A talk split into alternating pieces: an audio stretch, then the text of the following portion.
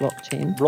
What is a blockchain? Who feels like they understand blockchain? Actually, we can be human. How can they One's utopia could be another person's blockchain. Turn off your phone, lock your door, and study this technology for a day. It's a lot of the Google blockchain initiatives never sometimes that we are trying to put blockchain everywhere. It feels really exciting to be involved in blockchain movement from us. Like maybe save your podcast on blockchain.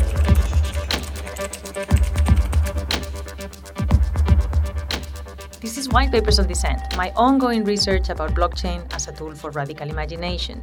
And I'm Barbara Cueto, curator and researcher working at the intersection of activism, new technologies, and contemporary art.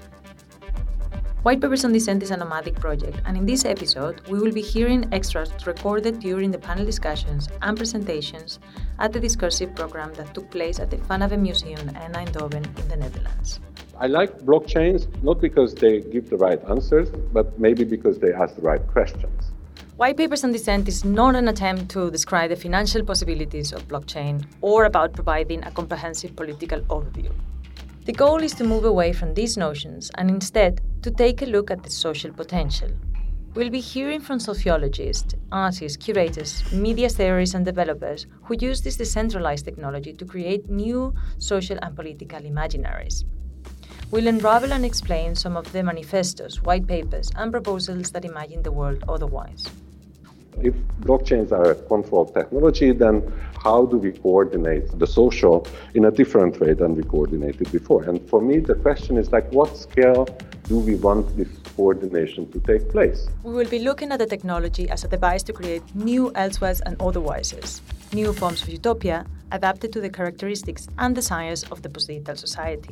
And also trying to figure out how blockchain can be used as a sandbox for institution making. What I mean is that we will be exploring how the technology can create different social realities through its many configurations. The affordance have the capacity to stage different versions that respond to specific worldviews, whether it is a hyper-capitalist option or a care-centered community. Blockchain has the capacity to embody many social political imaginaries.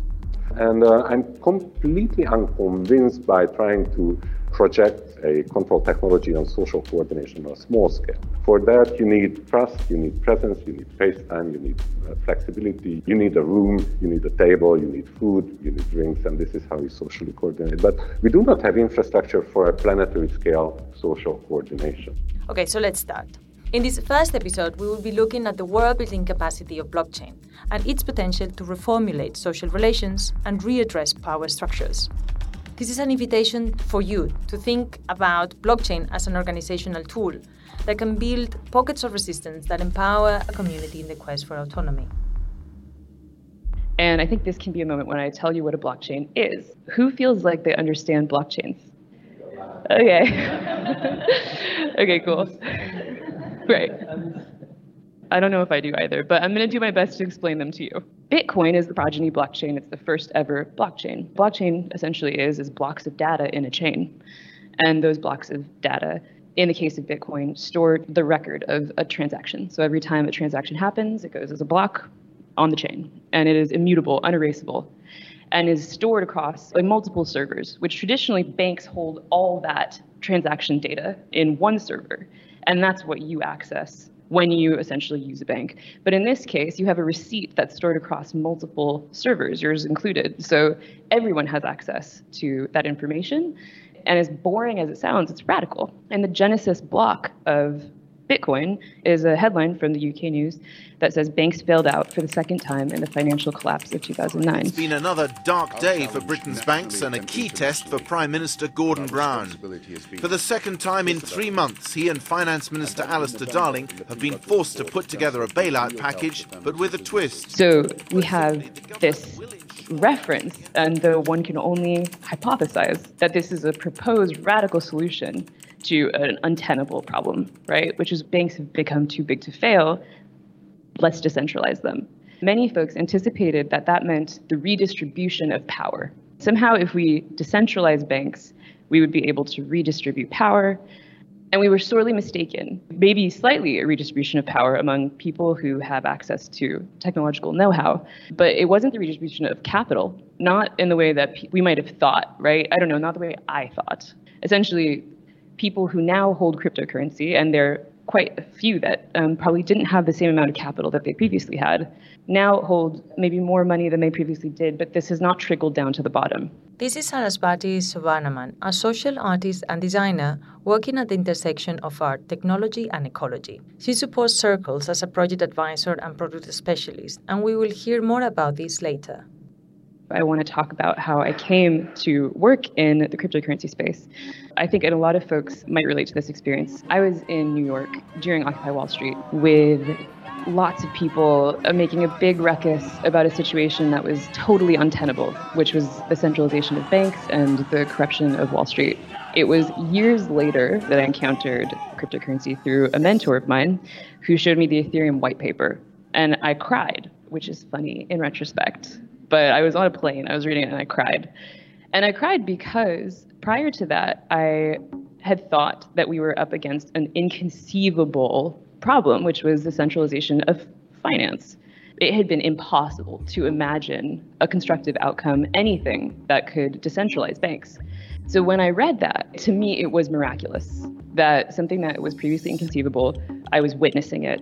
And I ended up working in the cryptocurrency space. That's what drew me to it. I saw it as a movement. And I think many folks continue to see it as a movement, though many of those folks have had to deal with their ideologies being crushed, myself among them. So I actually worked in the cryptocurrency space and saw that I was essentially rebuilding capitalism, but it was hypercapitalism. I started to get not only bored, but upset, because I do think that blockchain is a radical imaginary. So I think I fell into the same trap. I was also incredibly hopeful about blockchain, but the process of making the podcast and also through my PhD research, I realized you need to be super cautious to make these big statements about the technology. Perhaps from all the people that took part in White Papers on Dissent, Balázs Bodó is probably one of the best examples of someone exercising this caution.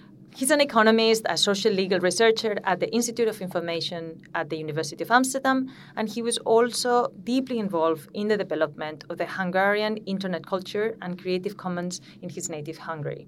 He explained that he used to be hopeful about the disruptive possibilities of the technology, and that's why at the beginning he was attracted to it. But after years of research, and actually he started the Blockchain and Society Policy Research Lab at the University of Amsterdam, he puts forward quite a different perspective. You see that in who are in this space at this moment. And what you see is that the space is overrun by the scum of earth, right? Fraudsters, snake oil sellers, forced profits, money-making people, criminals. And these are the 90% of the transactions in this space. I think blockchains are fundamentally controlled technologies. And this is why states and corporations got so much invested in and interested in these technologies, because they realized very early, if you can automatize rules, if you can measure performance, this is the perfect way to control populations or activities or processes or societies. So it's not counter-hegemonic at all. If it's anything, then it's the opposite. Although this is certainly true, I would also like to introduce David Rozas, who is a social researcher and a computer scientist. He's a postdoctoral researcher in La Universidad Complutense de Madrid, and he's working at the research program Peer-to-Peer Models. He's exploring decentralized technologies like blockchain, and we will be hearing a lot from him and his research in relation to commons-oriented economies. So basically, when we started looking at the literature in 2018, what we found is two main stands, we could say. One, that it was the predominant, very techno-determinist, and it tends to be quite over-reductionist with some of the social aspects, like, for example, how power is distributed.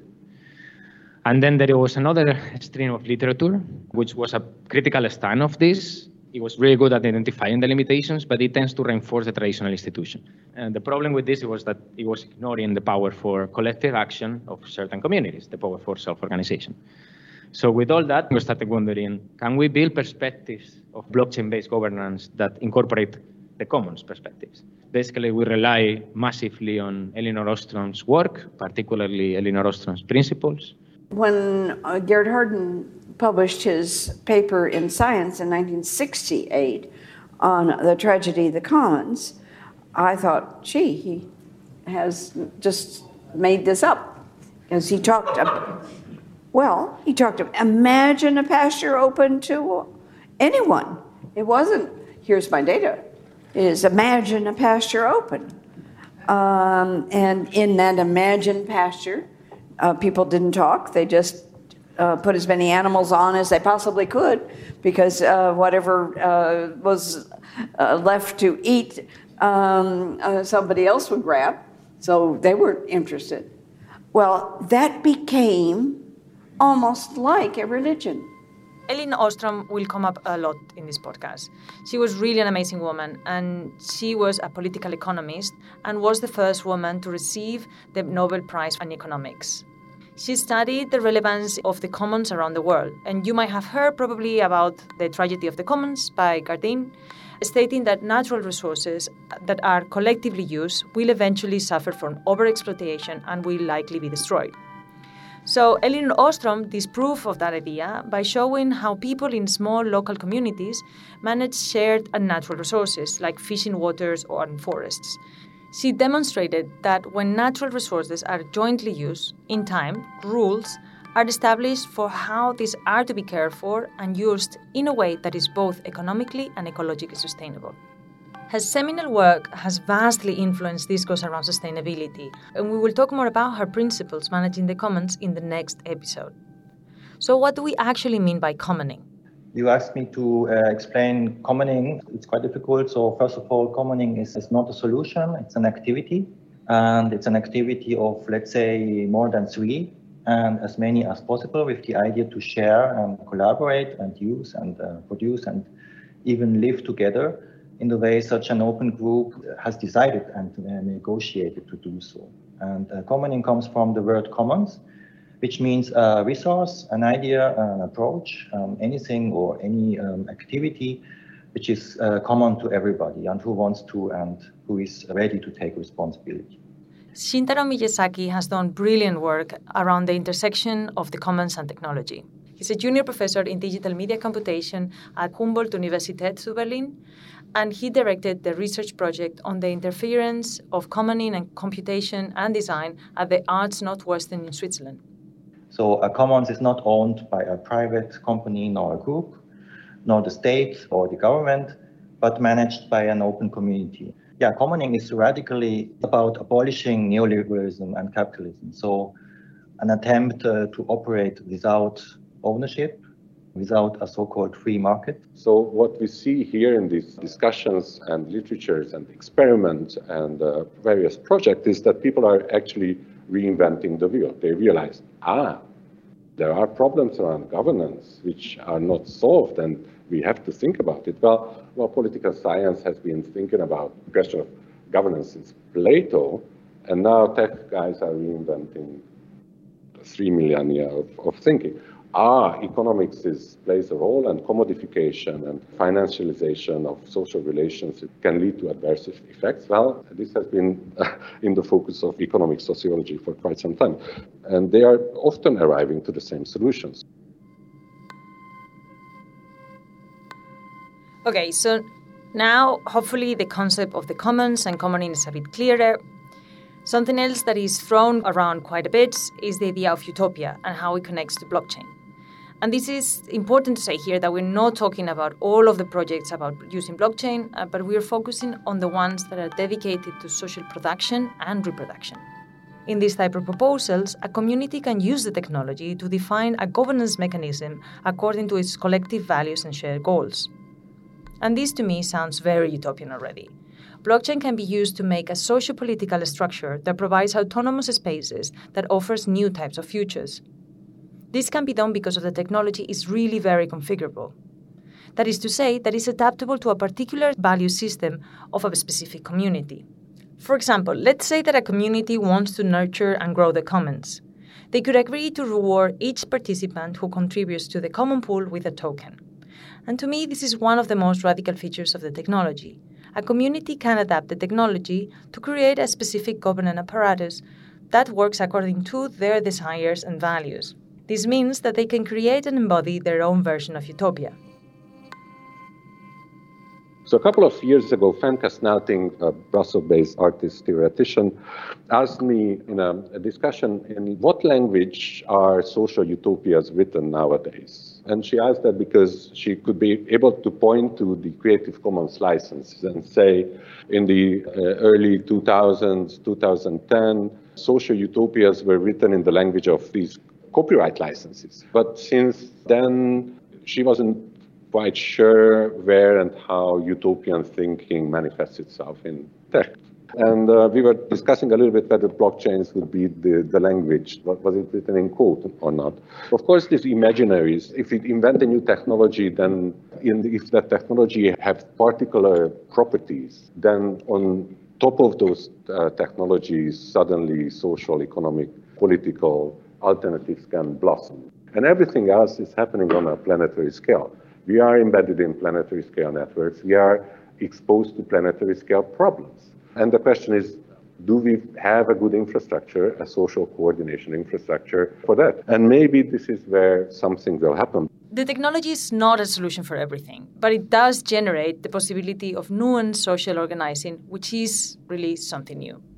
Blockchain technology was created by the mysterious Satoshi Nakamoto. He released a white paper called Bitcoin, a Peer-to-Peer Electronic Cash System in 2008. And the world was really quite different then. It was just the beginning of what it came to be known as the Great Recession. And let's say that at the time, there was plenty of people that were really angry with the system, and especially with the banking system. So this white paper aimed at creating an alternative to decentralized financial systems. But now, blockchain is much more than a financial tool, and it is introduced into other contexts, and the possibilities are huge. So the infrastructure makes organizing differently possible. These guys behind debates about governance, scarcity, or censorship, it forces us to imagine what type of society do we want. And of course, these issues of governance have been around long before any of this technology. So the technology becomes a rhetorical device. This is what Emiliano Teré explained in the program. He's a senior lecturer in media ecologies and social transformation at the School of Journalism, Media and Culture at Cardiff University in the UK, and author of Hybrid Media Activism. He said that blockchain, understood as a rhetorical device, encourages us to question the status quo. It helps us to think about alternatives, cracks that reveal a liminal space of possibility. And I really like this quote of the philosopher John Holloway. A crack is not a step on the path to revolution, but is an opening outwards. Perhaps this is the way that we should be thinking about the technology. It is not a revolution, but a tool that helps us to imagine the world as we want, and it offers an opening outwards, towards it. We need to stop dreaming in a way, but continue dreaming to illuminate the future, but at the same time, see what has been done and learn from them, and kind of move into the next phase, which is still believing it's something better, but at the same time, trying to get rid of all the utopian baggage that was connected to blockchain, especially in the first year of the development. We need to think in terms of disruption, but also continuities. This is not absolutely new. I mean, revolution in technology, the potential that is there needs to be grounded in reality and and in the everyday practices of digital collectives. Many of those are not familiar with the language, are not familiar with the technology, with the digital skills involved in actually implementing this kind of project. So let's imagine possibilities, let's experiment with technology, let's have a radical imagination, illuminate our future, and the big prefigurative power of blockchain. But in order to do that, we need to be realist, pragmatic realist. We need to play that kind of double register and that trade-off in our practices. And I think it's the only way. Art can play a great role in both illuminating our path, but at the same time, criticizing the way this is not leading to real change. And when it's just utopian jargon that is actually justifying authoritarian practice or just the same status quo and the past. We have already seen that. Let's try to move past that. Emiliano Teré points out the power of art in this context. To know a little bit more about this, I spoke to Berlin-based curator and writer Daphne De Grona. She has been exploring how artistic practices have been challenging contemporary forms of power. I asked her what would happen if we implement blockchain infrastructures in the process of commoning. Right now, I find it a little bit difficult to imagine how this can happen. When one relates commoning to word building, has to do also with kind of bringing different words together.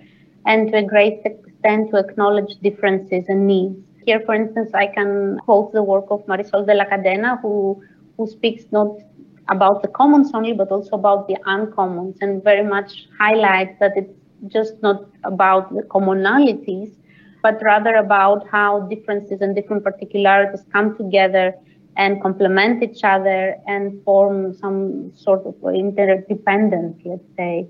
And this is when the affective relations play a great part. So if we want to imagine blockchain entering this kind of field, then we have to imagine it as a tool that can empower communities and as a tool that can escape the tech-savvy communities and reach out to other ones that are in need. And somehow blockchain needs to cross, let's say, cultural and economic borders, I think.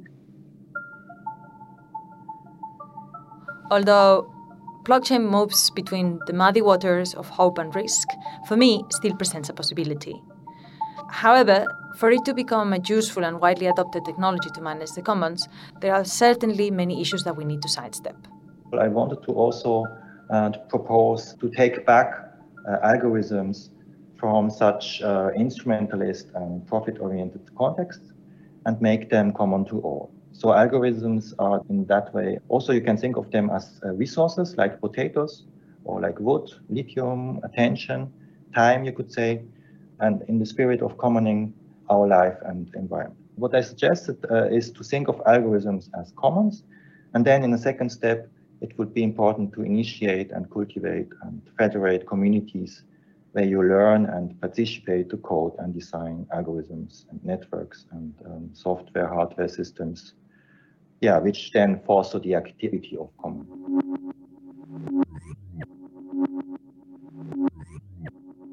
The common approach and the labor approach has been somehow incorporated into the logics of capitalist extraction.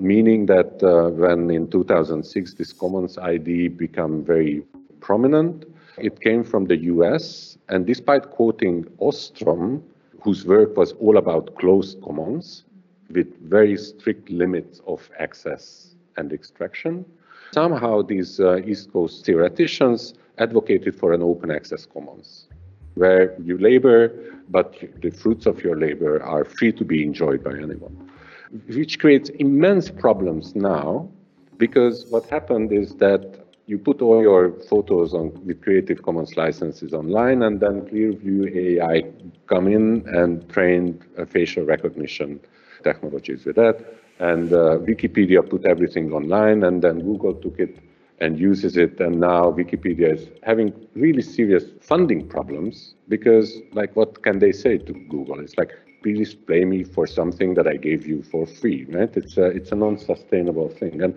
I think this happened to labor as well, where with the precarious labor, this gig economy, and with the lack of unionization in many industries, it seems like that the labor is part of the production process. And what is happening now is that people are starting to think about how we can set up boundaries. How can we limit access? How can we prevent certain extractive practices which we do not want to subscribe to? And this is the union in one case and closing down the commons on the other hand.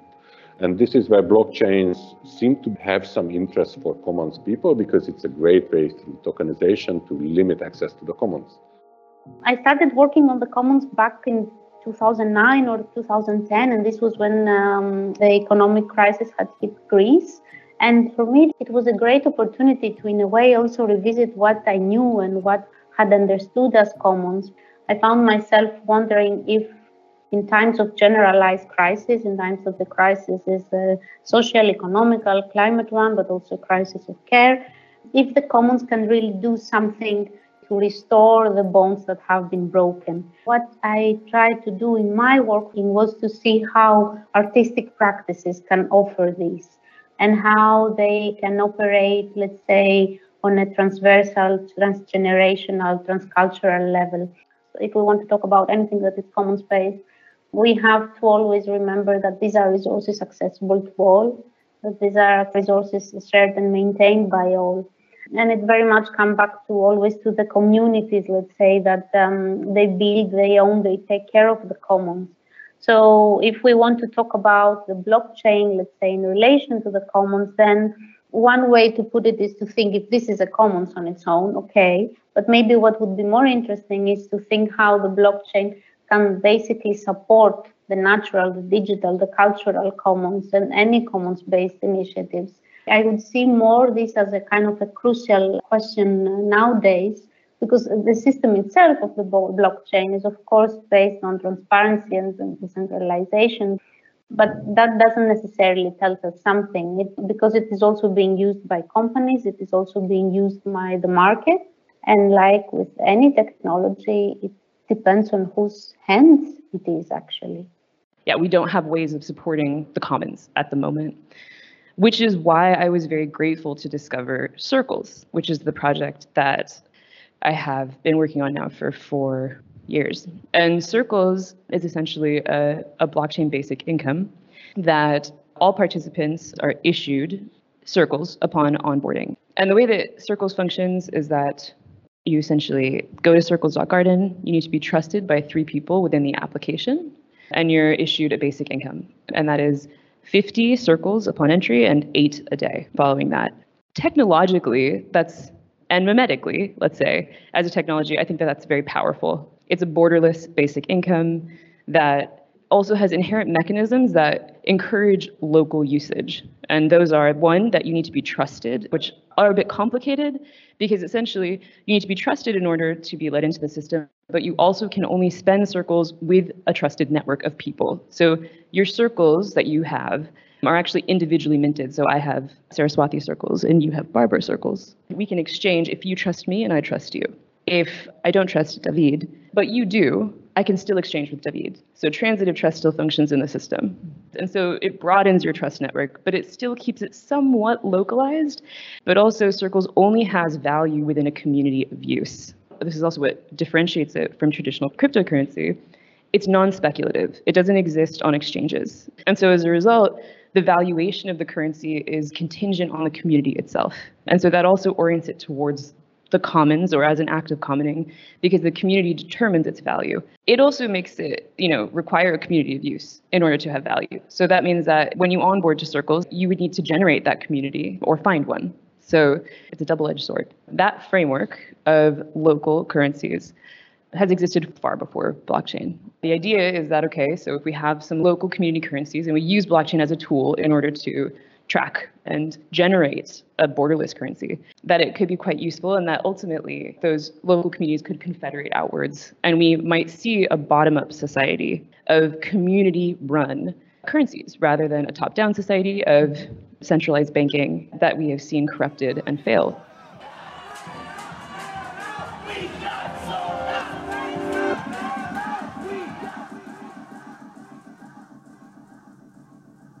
Although it is nothing really new, the idea of the commons has been a source of inspiration for people who resist traditional capitalism. Now we will be hearing from Herr Lobing, who is a media theorist and activist. He is the founding director of the Institute of Network Cultures in the Netherlands, and he's also leading the research initiative called Money Lab. It is a network of artists, activists, geeks experimenting with new forms of financial democratization. This project intervenes in and experiments with digital economies. The tragic of the decentralized moment or ideology is that a lot of the blockchain and crypto projects are in fact much more centralized than we might want to admit. Mostly, by the way, in terms of ownership. There's an enormous hidden centralization. I would also say there is a centralization in terms of an extensive use of existing data centers. A lot of the leading blockchain and crypto projects are simply using Google and Amazon server space. They are making use of an incredible, an unprecedented form of centralization in platform capitalism. Yes, platform capitalism. That's what it is all about. So the crypto sphere is happening inside platform capitalism and not outside. This is a problem that we are facing, maybe not on the side so much of the ideas, but if you look at it from the perspective of the emerging practices.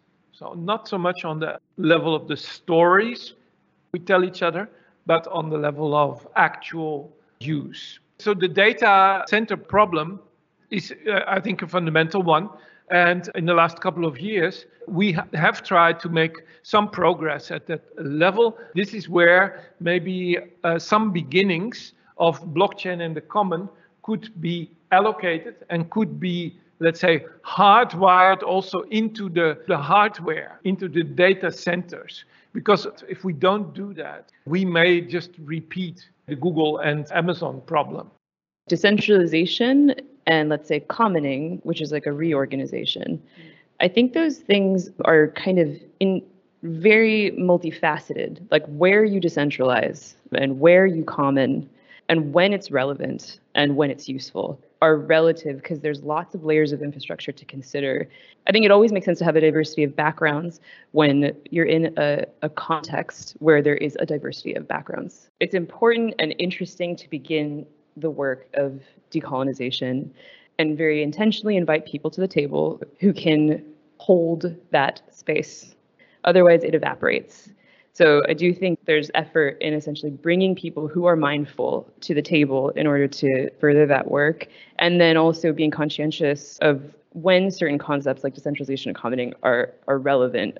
We could maybe start to go out and try to make a connection between the ideas that we have developed in the last 5 or 10 years. You could also imagine, you know, with new European rules about data sovereignty and so on, a slight change of policies in Brussels could already put some things into motion in terms of the making of this new public infrastructure. And then when you think of, for instance, let's say a new public form of TikTok or YouTube, where we then try to build a remuneration system or an income situation for the creative producers who put their work out there. And then you see that the blockchain ideas and public stack, as it is called, could potentially come together because we should demand that if there is going to be a European public data infrastructure, this should not be based on the Silicon Valley ideas of the free, right? Where everything has to be stored just for free. No, I think people who want to get paid, artists who need to make a living, will have to be paid for their work. Let me give you an example, and it's a very concrete example, and many people are working on it, and it's a very controversial example. Within the law faculty, there is a big project going on together with the medical center. The problem that they are trying to tackle is the following.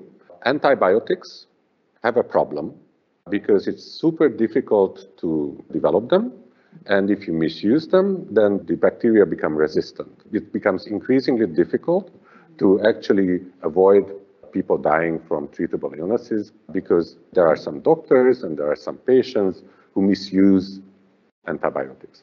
So how you control the use of antibiotics? This is not a problem in Europe because here the healthcare system takes pretty good care, making sure that you cannot buy over the shelf. Their use and consumption is strictly controlled. But this is not the case in other countries where there is a huge black market of antibiotics and where antibiotic resistance is developing at a rapid pace. So a number of very well-intentioned people have started to think about how we can actually make sure that antibiotics do not fail very quickly because we do not have alternatives. And they come up with a blockchain-based system with which they could actually control from the factory to the patient the whole supply line, making sure that even in developing countries where there is questionable enforcement of health regulation, there are no health regulation at all, they can actually limit the over-the-counter use of antibiotics. What they come up with is a technological system in which they included the European legal framework of how you control antibiotics, and they just superimpose that on developing countries' legal, social, institutional infrastructures and practices. Now, this is what I call a control technology. I'm not using control in a dominance, crushing resistance. This is not the power logic I subscribe to. What for me power is like how do you organize certain practices? And here is a very good example of how you can use technology to extend European hard legislative power and soft power hand in hand with corporate power into the developing world using a technological vector for the benefit of the good. So you don't die when the next resistant state comes in. Do we want that? Sure we want. Do we want it? No, this is not the way to do it, right? So I'm super conflicted, but this is what I mean when I say it's a controlled technology. You are able to actually override existing structures, institutions, practices through this technology, sometimes for the benefit of the good, sometimes for oppressive purposes, but there is nothing in the technology, nothing with which you can make this ethical decision. And this is where the problems start to pile up. There is a thin line between restraint and oppression, and we often find these contradictions when we talk about the technology. Navigating this context with prudence and perhaps a bit of skepticism could also help us to develop better technologies. You're introducing this idea that the blockchain is essentially a tool for control. And I immediately started thinking, okay, I've heard that before, because taxation and state tax is, of course, a perfect way of control. You know, there's another element you could bring in, you know, a much more gay-like Nietzschean aspect of self-mastery or mastery of the technology, instead of saying, okay, it's only meant in the end to crush us. Why not also bring in an element of mastery, you know, where we try to master the technology instead of a victim? So I think as a researcher, I have to be blockchain skeptical. It's our role, I believe. There is a lack, I think, in the blockchain space of implementations with actual communities. I think one of the interesting things we are doing in peer-to-peer models is that we are trying to apply blockchain to sort of really large existing communities, and then you start facing all the problems, all the risks, all the limitations, etc. Do we want to automatize everything or not? Will people start gamifying the platform, for example, and we're breaking dynamics, altruistic that were there? So rather than having an answer, it's like, you know, this is a really interesting piece of technology, let's research with it. What I found is that there were like two main streams, one of them very techno-determinist, techno-solutionist in the blockchain as an artifact that is going to change everything, confusing, I believe, sometimes decentralized technology with decentralization of power, which sometimes it might occur exactly the opposite. It can happen the other way around as well. But I see blockchain technology from a social constructive perspective, in that sense, social shaping, I would say, perspective, meaning that, you know, technology shapes society and the technology is shaped by the society. So it goes the two ways, right? In this episode, we wanted to explain why so many people are talking about blockchain today. Instead of focusing on the financial aspects of blockchain, we look into the social potential. Rather than focusing on results, we explore the possibilities. We delve into the ways it makes us think, the structure it allows us to construct, and the paradigms it aims to overthrow. In the next episode, we will hear more about the possibilities of using blockchain as a tool for social organizing, especially in commons-oriented economies, and the many threats that the technology needs to overcome in order to be useful and usable for a community. The White Papers on Dissent podcast was produced and narrated by me, Barbara Cueto, with audio production and sound design by Lucia Scazzocchio from Social Broadcast. It was supported by Van Abbemuseum and Creative Industries Funds in the Netherlands.